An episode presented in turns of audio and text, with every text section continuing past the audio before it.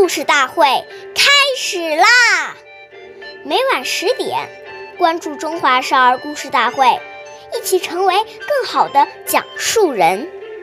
岁月易流逝，故事永流传，弘扬中华瑰宝，传承红色基因。我是中华少儿故事大会讲述人梁新月，一起成为更好讲述人。今天我给大家讲的故事是《故事大会红色经典故事》第二十二集《七十四个补丁的毛巾》。毛主席常说：“不论是谁，都要注意节约，不能浪费一分钱。我们是为人民服务的，是人民的勤务员。当主席也不能比别人特殊，也不能脱离群众。”曾任毛主席生活管理员的吴连登回忆说。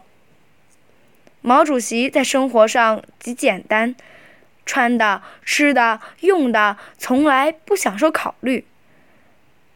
毛主席身上穿的，除了几套样相的外衣，里面的衣服都是打着补丁，睡衣补了又补。毛主席盖的一条毛巾被上有七十四个补丁。